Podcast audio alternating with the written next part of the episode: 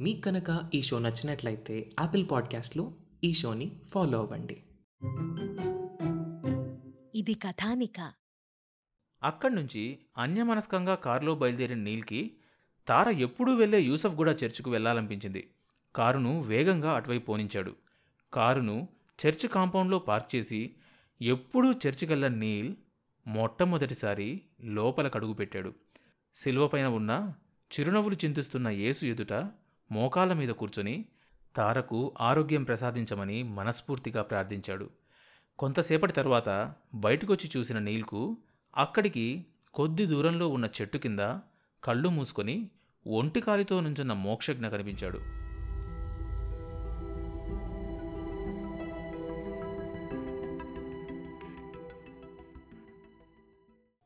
వెంటనే పరిగెడుతూ ఆయన దగ్గరికి వెళ్ళాడు నీల్ రాగానే మోక్షజ్ఞ కళ్ళు తెరిచాడు. తార ఆరోగ్యం కుదుటపడుతుంది. నువ్వు చింతించకు.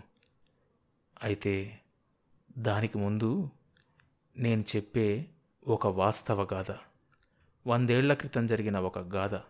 నువ్వు వినాలి. అన్నాడు. చెప్పండి స్వామి. అన్నాడు నీల్ ఉద్వేగంగా.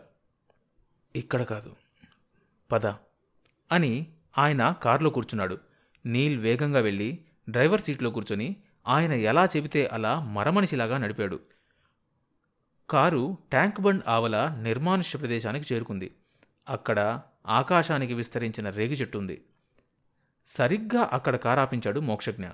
ఆ చెట్టు కింద ఇద్దరు మనుషులు కూర్చోవడానికి తగ్గట్లుగా స్థలం నీటుగా గడ్డి గాదం లేకుండా ఉంది. చెట్టు కింద ఉన్న చోట తాను కూర్చుంటూ తన ఎదురుగా ఉన్న స్థలంలో నీళ్ళు కూర్చోమన్నాడు మోక్షజ్ఞ. నీల్. నువ్వు కాసేపు నీ మనసును బయట పనుల నుంచి మరల్చుకొని నేను చెప్పేది శ్రద్ధగా విను. ఈ కథ నమ్మశక్యంగా అనిపించకపోవచ్చు. కానీ ఈ కథ మొత్తం నువ్వు వినాలి. అప్పుడే నీకు జరిగిందంతా సవ్యంగా అర్థమవుతుంది. అన్నాడు. నీల్ ఏకాగ్రతగా వినడానికి కూర్చున్నాడు. మోక్షజ్ఞ అర్ధనిమీలిత నేత్రాలతో వందేళ్ళ క్రితం జరిగిన గాథ చెప్పసాగాడు. నల్లశివపురం అనే ఊరు పచ్చటి పంటలతో నదులు చెరువులతో కలకల్లాడుతూ సుభిక్షంగా ఉండేది. వనరులకు లోటులేని మంచి మనుషులకు కొదవలేని ఊరది. ఆ ఊరు ప్రత్యేకత ఏంటంటే ఊరికి ఉత్తరాన పారే గోదావరి జీవనది పాయ ఒడ్డున ఉన్న పర్వతాల నడుమ పద్మాసనంలో దిగంబరుడుగా ఉండే శివుడు. ఆ శివుడు స్వయంభువు అని చెప్తారు. ఆయన మెడలో ఒక ప్రత్యేకమైన చెట్టు విరళ్ళతో చుట్టిన నిమ్మకాయలంత రుద్రాక్షల హారం ఉండేది. ఆ హారం మధ్యలో సర్వత్రా వెలుగులు చిందుస్తున్న ఒక వజ్రం ఉండేది. నీలకంఠుడి మెడలో ఉన్న ఆ వజ్రాన్ని చూడ్డానికి రెండు కళ్ళు చాలేవి కావు. ఆ హార సహిత శివుణ్ణి చూడగానే శరీరంలో అణువణువు రోమాంచితమవడం ఖాయం. ఆ ఊర్లో పరమశివుణ్ణి తరతరాలుగా ఒకే కుటుంబం వాళ్ళు పూజించేవాళ్ళు. ఈ కథ జరిగే సమయానికి శివారాధన చేస్తున్న పూజారి పేరు ఆరుద్ర. ఇరవై మూడేళ్ళ ప్రాయంలో వంశపారంపర్యంగా వచ్చిన తేజస్సుతో దివ్యంగా ఉంటాడు. అతని తండ్రి మణికంఠ నిష్ఠాగరిష్ఠుడు. శివునికి తన వంతు సేవలు పూజలు చేశాక ఇంట్లో నిత్యార్చనకు అంకితమై శివుడి బాధ్యతను కొడుక్కప్పగించాడు మణికంఠ. ఆ కుటుంబం అంటే ఆ ఊర్లో వాళ్ళకి ఎంతో గౌరవం. తూ చా తప్పరు. ఆరుద్ర ప్రతిరోజు బ్రాహ్మీ ముహూర్తం నుంచి మధ్యాహ్నం పన్నెండు దాకా పూజ చేస్తాడు. తరువాత ఇంటికి వెళ్ళి విశ్రాంతి తీసుకుని మళ్ళీ సాయంత్రం ఐదు గంటల ప్రాంతంలో వచ్చి రాత్రి పదింటి దాకా పూజాధికాల్లో మునిగిపోతాడు. అక్కడి శివుడు బోళాశంకరుడు. కోరిన కోరికలు ఇట్టే తీరుతాయని ఆ ఊరివారికే కాక పక్కూళ్ళ వాళ్ళకు కూడా నమ్మకం. నెలకి రెండుసార్లు పౌర్ణమిలోనూ అమావాస్యలోనూ శివుడికి ప్రత్యేక పూజలు జరిగే అరుదైన బహిరంగ ప్రదేశం అది. పౌర్ణమి నాడు స్వాములు సిద్ధులు ప్రజలు పూజలు చేస్తే అమావాస్య నాడు కొంతమంది అఘోరాలు మాంత్రికులు క్షుద్ర పూజలు చేసేవారు. అమావాస్య నాడు మాత్రం ఆరుద్ర కుటుంబం ఉదయం పూజకు వెళ్తుంది కానీ రాత్రి పూజకు వెళ్ళదు. ఇది తరతరాలుగా జరుగుతుంది. ఒకనాడు మధ్యాహ్నం పూజ ముగించి ఇంటిదారి పట్టిన ఆరుద్రకి ఊరివాళ్ళు చుట్టూ మూగి ఉండగా మర్రి చెట్టుకు కట్టేసి ఉన్న ఓ పద్దెనిమిదేళ్ళ అమ్మాయిని చూసి ఏం జరిగిందో అని గబరాగా అటు వెళ్ళాడు. ఆరుద్రను చూసిన ఆ ఊరి పెద్ద చంద్రయ్య అయ్యోరు ఈమె పేరు టాకిని మంత్రగత్తె. మనూర్లో కొంతకాలం నుంచి కొన్ని అనుకోని సంఘటనలు జరుగుతున్నాయి కదా. మన రామయ్య ఇంటి దగ్గర తచ్చాడుతున్న ఈమెను గమనించి రామయ్య కొడుకులు పట్టుకొని ఇక్కడ చెట్టు కట్టేసి నన్ను పిలిచారు. మనూర్లోనే ఉంటూ మన మీదే ప్రయోగాలు చేస్తున్న ఠాకినీని కాల్చేయమని నేనే పూర్మాయించాను. అలా చేస్తే కానీ వీళ్ళకు బుద్ధి రాదు. అన్నాడు కోపంగా బుసలు కొడుతూ ఏ అమ్మాయి చంద్రయ్య గారు చెప్పింది నిజమేనా? అడిగాడు ఆరుద్ర. తప్పండి నేను మంత్రగత్తెనే కాని ఎవరికీ అపకారం చేయలేదు. మా పూజలు మావి. ఇవాళ అమావాస్య కదా. రాత్రికి శివుణ్ణి పూజించాలని జిల్లేడు పూలు సేకరిస్తూ వెళ్తుంటే పట్టుకున్నారు. చంపేస్తామంటున్నారు. బెదురును మాటల్లో కనబరుస్తూ కళ్ళ నుండి అవిరామంగా కన్నీళ్ళను స్రవింపజేస్తూ అంది. నీ మాటల్లో నిజాయితీ ఉంటే మన ఊరి శివయ్య మీద ఆనవేయి అన్నాడు ఆరుద్ర. ఆమె కన్నీళ్ళు తుడుచుకుంటూ మనందరినీ కాపాడే మన ఊరి శివయ్య మీద ఆన. నేను నా మంత్రాలతో ఎవ్వరికీ అన్యాయం చేయలేదు అంది. ఆరుద్ర చంద్రయ్య వంక చూసి విన్నారుగా ఆమెకి ఏ పాపం తెలియదు. ఒక మనిషిని చంపడం పాపం. అది జన్మ జన్మలకు తగులుకుంటుంది. ఆమెను వదిలేయండి. మీకు అంతగా ఆమె మీద అనుమానం ఉంటే మీకు అంతగా ఆమె మీద అనుమానం ఉంటే ఇంకోసారి ఊర్లో అడుగు పెట్టకూడదు అని చెప్దాం.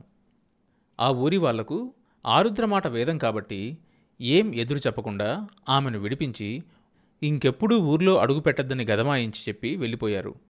ఆరుద్ర రావడం ఆలస్యమయ్యుంటే తను మంటల్లో మాడి మసైపోయేది. తనకి జీవితాన్నిచ్చిన ఆరుద్ర మీద ఠాకినీకి ఆరాధనాభావం ఉప్పొంగింది. ఆరుద్ర కుటుంబం దైవత్వానికి ఎలా అంకితమయ్యారో జిస్వా కుటుంబం క్షుద్రత్వాన్ని అలా అంటిపెట్టుకున్నారు. జిష్వా తండ్రి జింబు మంత్రతంత్రాల్లో ఆరితేరినవాడు.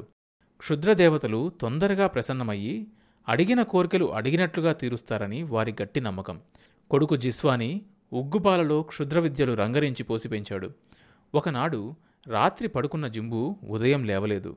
తండ్రి అచేతన శరీరాన్ని తమ సంప్రదాయం ప్రకారం కొండల మీద రాబందులకు గద్దలకు ఆహారంగా వదిలేశాడు జిస్వా. ఆరడుగుల ఐదంగుళాల జిస్వా మెడలో రుద్రాక్షలతో నుదుటన శ్మశానం నుంచి సేకరించిన బూడిద ధరించి మొలకి చర్మం చుట్టుకొని పైనుంచి ఏమీ వేసుకోకుండా రాక్షసుల్లా తిరుగుతూ ఉంటాడు. ఒకసారి జాతర్లో అతనికి నిమ్నా పరిచయమైంది. అతడంటే ఇష్టపడింది. అతనితో సంవత్సర కాలం గడిపి ఠాకినీకి జన్మనిచ్చి అడవి నుంచి కట్టెలు తెద్దామని వెళ్ళి పాము కాటుకు బలైపోయింది. జిస్వా బంధాలు అనుబంధాలు ఎరుగని రాతి మనిషి. తండ్రి ఛాయలో దాదాపు అలాగే పెరిగిన ఠాకిని మనసులో ఇప్పుడు ఆరుద్ర ప్రవేశించాడు. ప్రవేశించి అతలా కుతలం చేస్తున్నాడు. ఠాకిని అందాలు ఆరబోసినట్లుండే ఆటవిక పిల్ల. ఐదడుగుల రెండంగుళాల పొడుగుతో చామన ఛాయ కళగల ముఖంతో మగతనాన్ని ఆకర్షించేంత పరువంతో మిసమిసలాడుతూ ఉంటుంది. ఆమె ఆరుద్రకు తెలియకుండా అతన్ని వెంబడిస్తూ తన్మయత్వం పొందుతూ ఉండేది. ఒకసారి ఆమె తనను వెంబడించడం ఆరుద్ర గమనించాడు. నన్నెందుకు వెంబడిస్తున్నావు? నా ప్రాణం కాపాడిన నువ్వు నా ప్రాణనాథుడివి. తప్పు. అలా అనకూడదు. మీ పద్ధతులు వేరు మా పద్ధతులు వేరు. మీరు క్షుద్రదేవతోపాసకులు. మేము దైవోపాసకులం. మీకు మాకు పొసగదు. అదే గనక కారణమైతే నేను క్షుద్ర విద్యలు విడిచేస్తాను. మనిద్దరికీ దేవుడు శివయ్యే కదా. కాబట్టి మీ దారిలోనే ఆయనకు పూజలు చేస్తాను. నువ్వు చెప్పింది అన్నంత సులభం కాదు. నా పంతం మీకు తెలియదు నేనెంత మారిపోయానో. అని వెళ్ళిపోయింది ఠాకిని. ఆ మరుసటి రోజు నుంచి శివుడు ఉండే ప్రాంతాన్ని శుభ్రంగా తుడవడం కల్లాపి చల్లడం ముగ్గులేయడం చేస్తుంది. దాంతో ఆ ప్రదేశానికి కొత్త కలొచ్చింది. అడవి నుంచి బిల్వపత్రాలు కోసుకొచ్చి ఆరుద్ర పూజకు సిద్ధం చేస్తోంది. ఒక అంకిత భక్తురాల్లాగా శివుడికి సేవ చేస్తున్న ఠాకినీ పట్ల ఆరుద్ర మనసు కరగసాగింది. తరువాత ఏం జరిగిందో తెలియాలంటే నెక్స్ట్ ఎపిసోడ్ వినాల్సిందే. ప్రతి మంగళవారం మరియు గురువారం కథానికా మీడియా యూట్యూబ్ ఛానల్తో పాటుగా స్పాటిఫై జియో సావన్ మరియు ఇతర పాడ్కాస్ట్ యాప్లలో ఈ షోని సబ్స్క్రైబ్ చేసుకొని వినొచ్చు.